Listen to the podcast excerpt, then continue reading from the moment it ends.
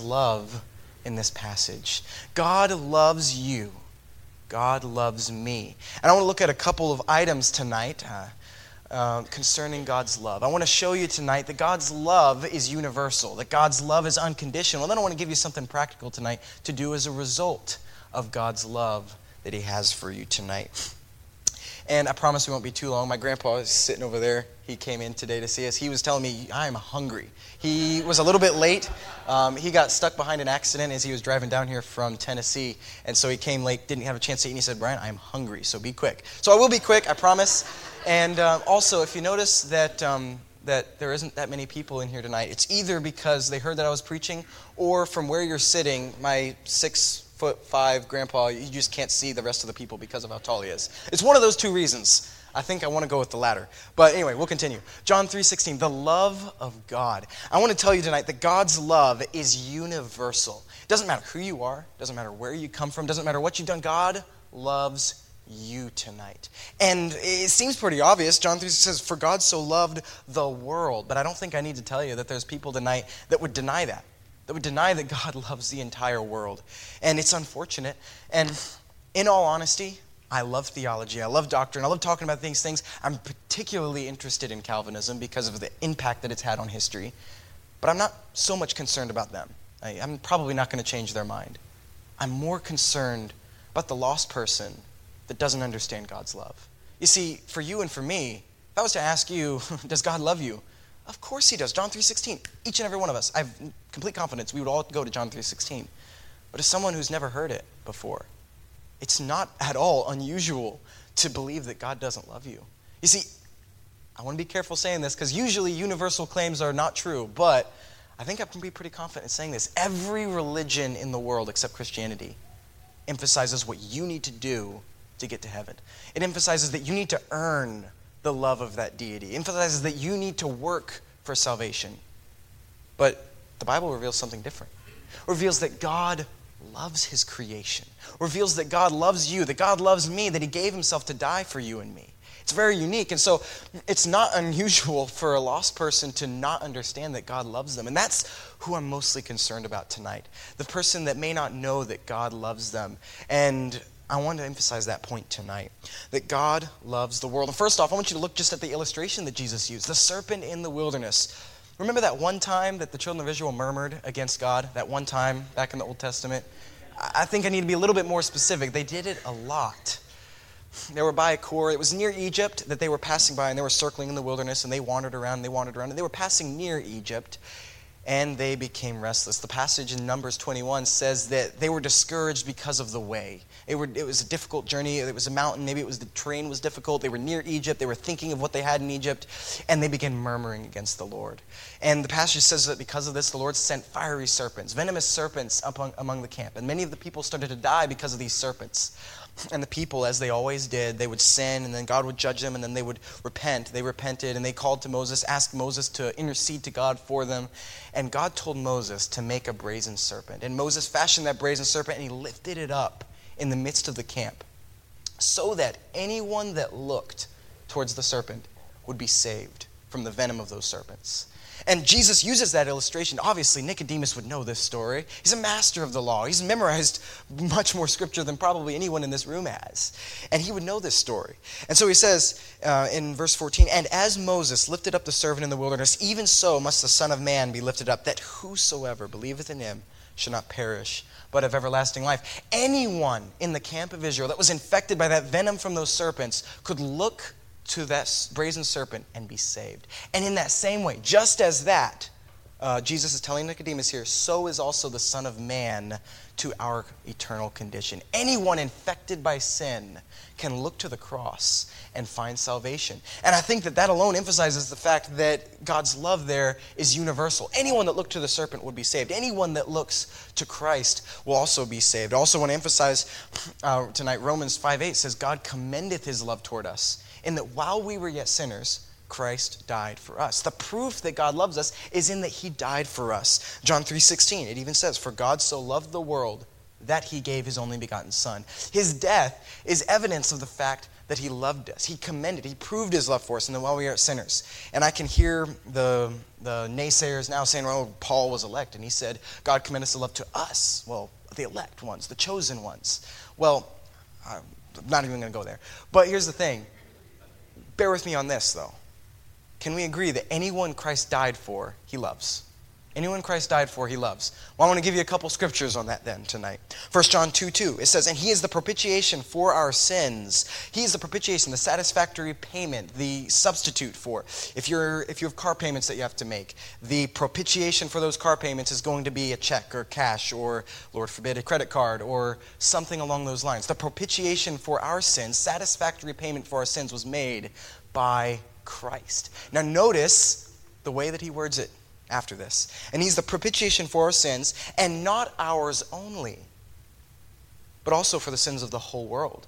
Now, most oftentimes, Calvinists will say, whenever the, for God so loved the world, well, it's the world of the elect. Well, Christ died for all. He wants all to be saved. Well, it's all kinds of men or something like that. But the fact that he draws a delineation there, he just talks about us, our. He died for our sins, Christians, but also the sins of the whole world. That's pretty hard to wiggle out of. He loves the entire world. His love is universal. And we can quote scripture after scripture on this. 2 Corinthians 5:14 says, "For the love of Christ constraineth us, because we thus judge that if one died for all, then we're all dead, and that he died for all." It's emphasized there. 1 Timothy 2:6, "Who gave himself a ransom for all, to be testified in due time." Notice also God's emphasis on the whole world throughout the entire Bible. Genesis chapter 12, where it all begins. I, I've said before that you could consider Genesis 12 as the first chapter of the Bible and the previous 11 chapters as the background information you need to know to understand the story. In Genesis chapter 12, God appears to Abraham and he gives him a promise. Mankind is in a pickle. They have messed up, they've sinned, and they are under condemnation. God makes a promise to Abraham, and he says this And I will bless them that bless thee, and curse him that curseth thee, and in thee shall all families of the earth be blessed. And we know that blessing would be Christ, who would come descended down from Abraham. Ezekiel 33 says, Say unto them, As I liveth, saith the Lord God, I have no pleasure in the death of the wicked, but that the wicked would turn from his way and live. Turn ye, turn ye from your evil ways, for why will ye die? Isaiah 45 22, Look unto me and be saved, all the ends of the earth. For I am God, and there is none else. Isaiah 55 1, Ho, every one that thirsteth. Come ye to the waters, and he that hath no money, come ye, buy and eat. Yea, come, buy wine and milk without money and without price. He calls everyone to come unto him. Malachi 1:11. For from the rising of the sun even to the going down of the same, my name shall be great among the heathen. God's purpose has always been global.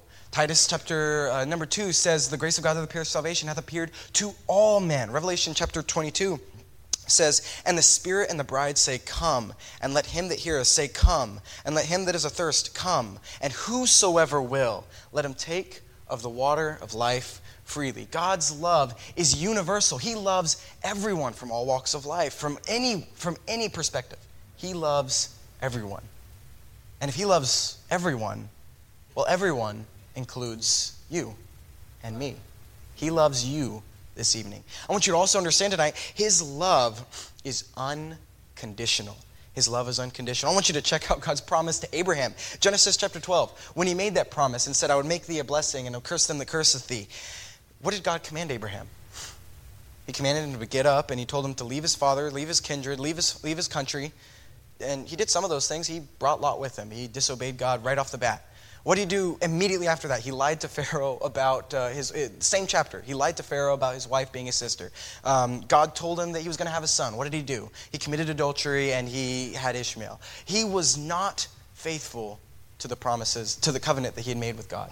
But the thing is, God was still faithful to the promise. Because God's love to him, God's promise to him was unconditional. It wasn't conditioned on what Abraham did, it was conditional on God's faithfulness. And we see this emphasized in the New Testament as Paul teaches concerning Abraham. Um, Romans, uh, Romans chapter 4, God emphasizes that uh, uh, Abraham was justified not of his works, because Romans chapter 4 says Abraham would be in trouble if it was of his works, but it was of his faith. Abraham believed God and it was counted to him for righteousness. Galatians chapter 3, God uh, is talking about Genesis chapter 12 and says that when God made this promise to Abraham, he foresaw that the Gentiles, through this promise, would eventually be blessed. The purpose of this blessing was for all the world, and it wasn't conditioned on Abraham's uh, faithfulness. It wasn't conditioned, it, it isn't conditioned on our faithfulness. It's conditioned on God's faithfulness.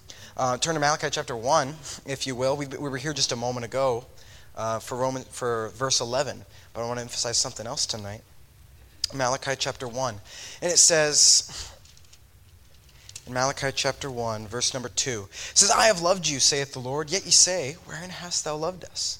Was not Esau Jacob's brother, saith the Lord, yet I loved Jacob, and I hated Esau. And so some people will point to this passage and say, well, see, even in the Old Testament, we see God choosing Israel and rejecting others. Like he's choosing. It's not, it's not, it's conditioned on things. But I'm here to tell you, it's not condition. God didn't choose Jacob because Jacob uh, deserved. When he refers to Jacob, he's referring to Israel as a whole. He chose Israel. He didn't choose Israel because they were righteous. He didn't choose Israel because they deserved salvation and others didn't. In fact, the purpose of Malachi chapter 1 is to rebuke them. You see, the children of Israel, their heart was not in serving the Lord at this time. And we find as we read the passage here that, their, that they were serving God, but their heart wasn't in it. They were just going, dotting their I's, crossing their T's, doing what they were supposed to do. And God's rebuking them. They are not perfect. He didn't choose them because they were perfect. They weren't special just because of who they were. God chose them with the intention of blessing the entire world. As God told Abraham, I would, uh, that a blessing would come to all the world through him. We see this also in this passage in verse 11, the verse I read earlier. For from the rising of the sun, even to the going down of the same, my name shall be great among the Gentiles. God's purpose was not to choose Israel just because they were good enough for salvation. He chose them because through them he wanted to bring salvation to the world. In Romans chapter 9, this passage is quoted by Paul, and he emphasizes that no, it wasn't the fact that Jacob was special, it wasn't the fact that Israel deserved it. It was that God was merciful. And it wasn't conditioned on their performance, but it was conditioned on God's faithfulness. He wanted to be a blessing to the whole world through Israel. God's love is not conditional. He loves you. His love is universal. He loves everybody. He, and that means that He loves you. His love is unconditional. It means no matter what you've done or where you come from or how you've lived your life, He still loves you. It doesn't mean that He'll approve of it. It doesn't mean that you're okay living the way you want to live. But it means that God will love you nonetheless. And I want to branch off from this just a moment and emphasize another thing. God's love for you is unconditional. I think we all understand in here tonight that salvation is unconditional on our performance. It's by grace are you saved through faith, and that not of yourselves. It's the gift of God, not of works, lest any man should boast. But sometimes we struggle with the fact that our assurance of salvation is also unconditional. We, I had a friend in college who, I don't want to exaggerate here, but I feel like I'm pretty accurate in saying he spent an cumulative total of several hours in the staff offices and talking to myself and talking to other others, other of his friends about his assurance of salvation. He wasn't sure that he could be saved. In fact, turn to Hebrews chapter 10. He would go to this passage and he would point at it and say, See, I, have messed up. I, I, can't, I can't be sure of my salvation. Hebrews chapter 10, verse 26. He says, For if we sin willfully, after that we've received the knowledge of the truth, there remaineth no more sacrifice for sins. And so he would look at this passage and he'd say, See, oh man, I, have received the knowledge of the truth. I know, I know what's right, and yet I willfully choose to save, to, to, to, I willfully choose to sin. And so I've forfeited my salvation. It's over. I'm done for. But it's not the case. It's not the case. God's, uh, your assurance of salvation is unconditional. He wants you to know that you can have eternal life. Uh, First John chapter 5 says, These things have I written to you that believe, that ye may know that ye have eternal life. First, First John is written to Christians, and it starts off with the understanding that we will sin. It's talking to Christians, and he says, if we confess our sins. He's talking to Christians when he says that. If we confess our sins, he's faithful and just to forgive us our sins and to cleanse us from all unrighteousness. And so when, when you look at a passage like this, context Context is king when it comes to interpreting Scripture. Look at verse 19. It says, Having therefore, brethren, boldness to enter into the holiest by the blood of Jesus, by a new and living way. This passage is talking about the transition from the law to Jesus.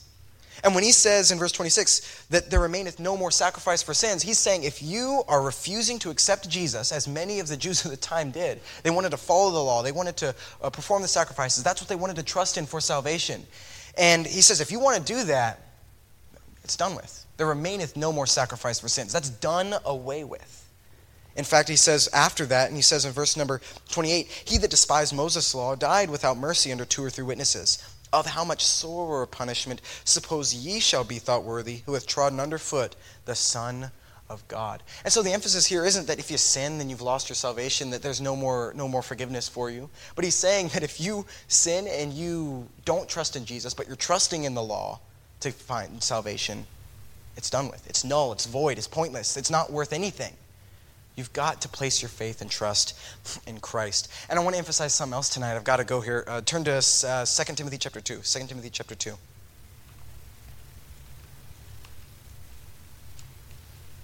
Second Timothy chapter 2. It says in verse number 12, if we suffer, we shall also reign with him. If we deny him, he will also deny us. Well, that doesn't sound very comforting, does it? It kind of sounds right off the bat like, oh man, if we deny him, he'll deny us. But I want you to check out the next verse. It says, If we believe not, yet he abideth faithful. He cannot deny himself. So, in a sense, he's saying here that if it's up to us, then yeah, if we deny him, then it's, it's done for. He'll deny us. But I want you to get our assurance is not conditional on you or on me. And I want to prove it real quick with another passage. Uh, you don't need to turn here, for, but if you but if you will, Ephesians chapter 1. Ephesians chapter 1.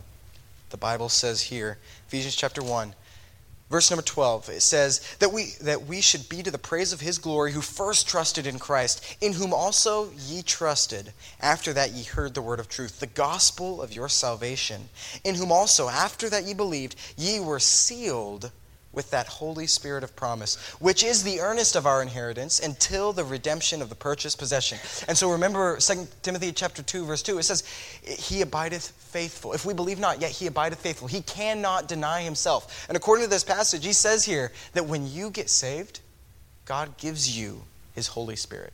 It says that the like we have not attained what he promised us. None of us have our glorified bodies. None of us are perfect. I think it's pretty evident when we look around. We're a little bit of a rough bunch still at least when our phys- as our physical bodies are concerned. But one day we'll receive our glorified bodies. We haven't received it yet. But the down payment, the earnest, the promise that we will receive it is the Holy Spirit. And he says that we will have the Holy Spirit. Check, notice in verse number 14, which is the earnest of our inheritance until the redemption of the purchased possession. Until we receive what Christ has promised us, we will retain the Holy Spirit. And so, when it says in 2 Timothy chapter 2, if we believe not, yet he abideth faithful, he cannot deny himself. If it were possible for us to go to hell after we've been saved, the Holy Spirit would have to go with us because he's not going to renege on his promise. He's going to get, he's given us the Holy Spirit and we'll have him until we get to heaven, until we receive our glorified bodies. God loves us universally. Because he loves us universally, he, can, he loves each of us individually. And he loves us unconditionally. Our salvation is unconditional. Our assurance of salvation is unconditional. God loves you, and God loves me.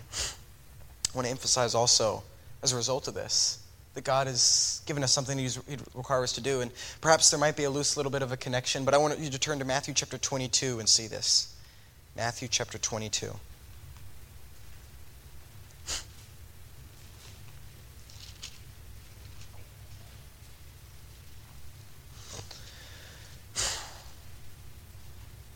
Matthew chapter 22, verse number 34. But when the Pharisees had heard that he had put the Sadducees to silence, they were gathered together.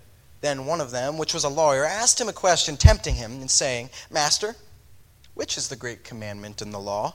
Now, I love theology, I love doctrine, and I loved it Bible college, all the late night debates we'd have uh, at college. But I'm going to tell you, there's a lot of dumb theological questions out there.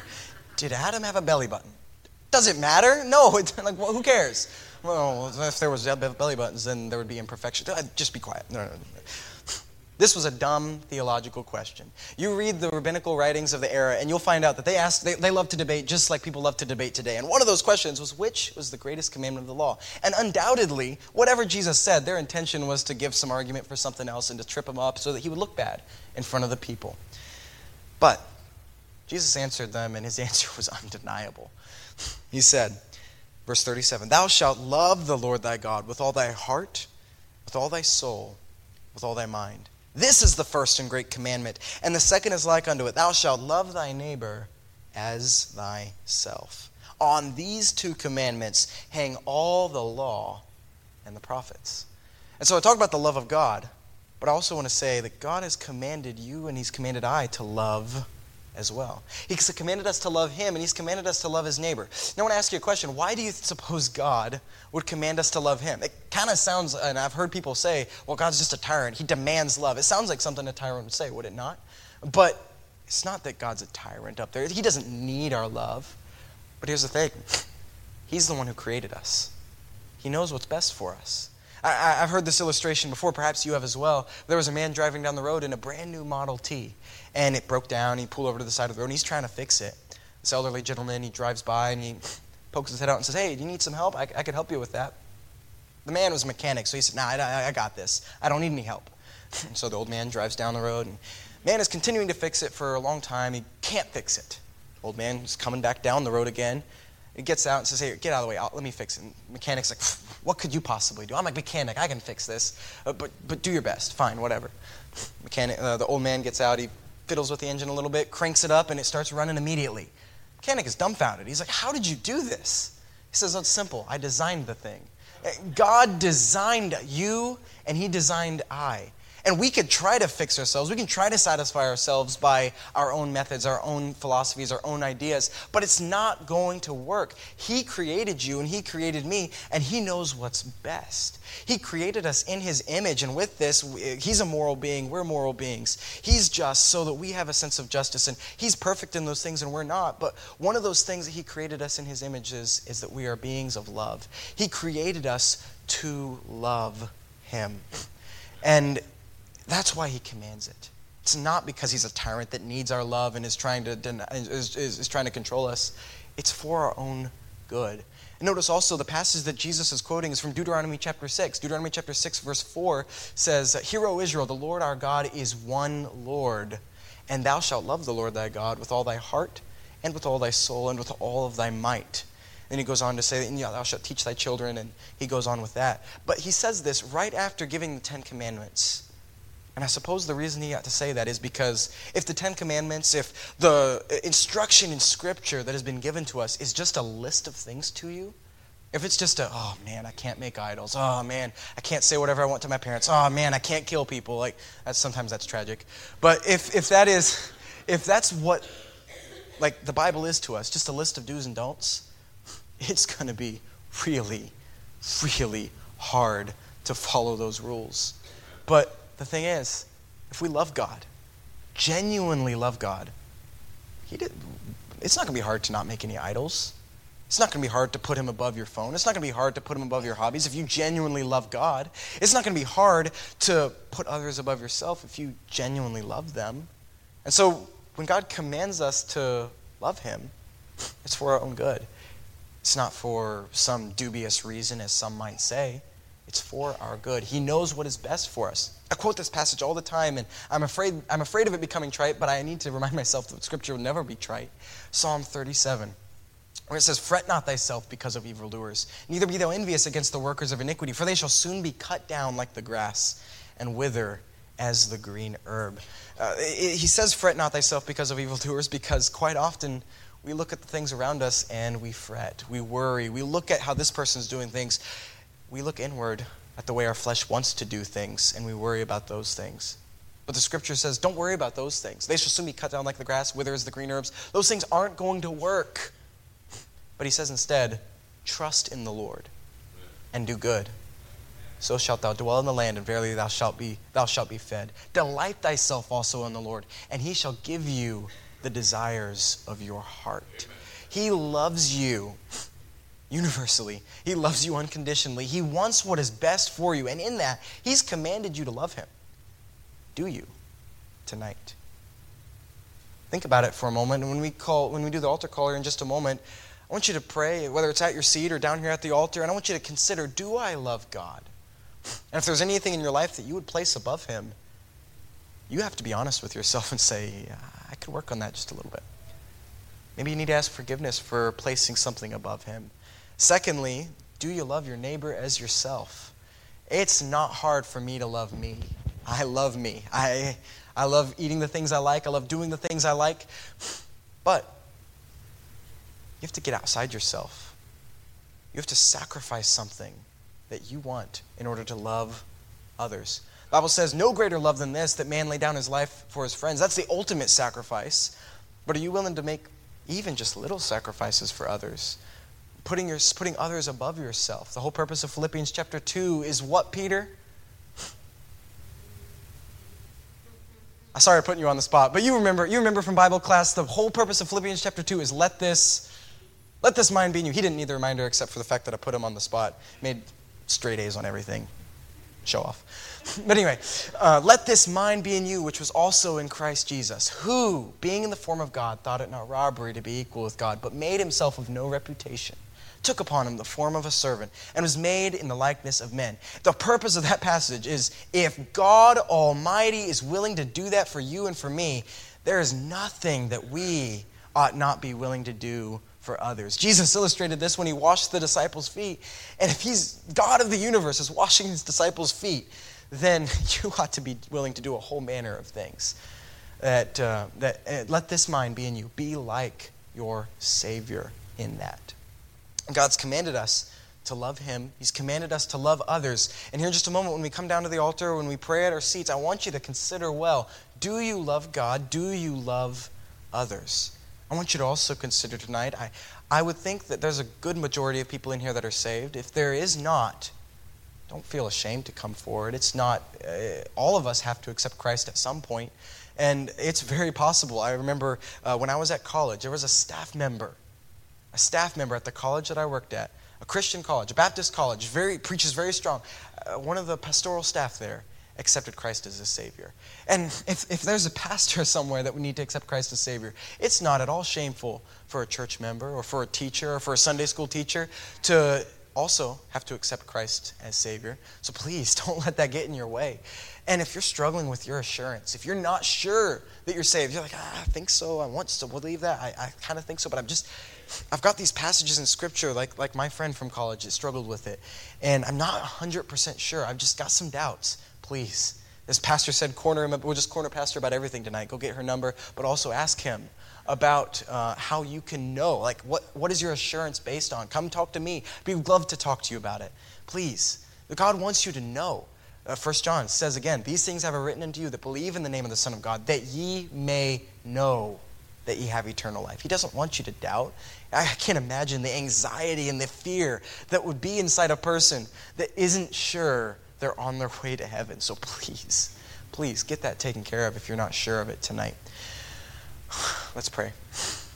Lord, I want to thank you and praise you for your kindness to us. I thank you for allowing your word to be spoken and preached tonight.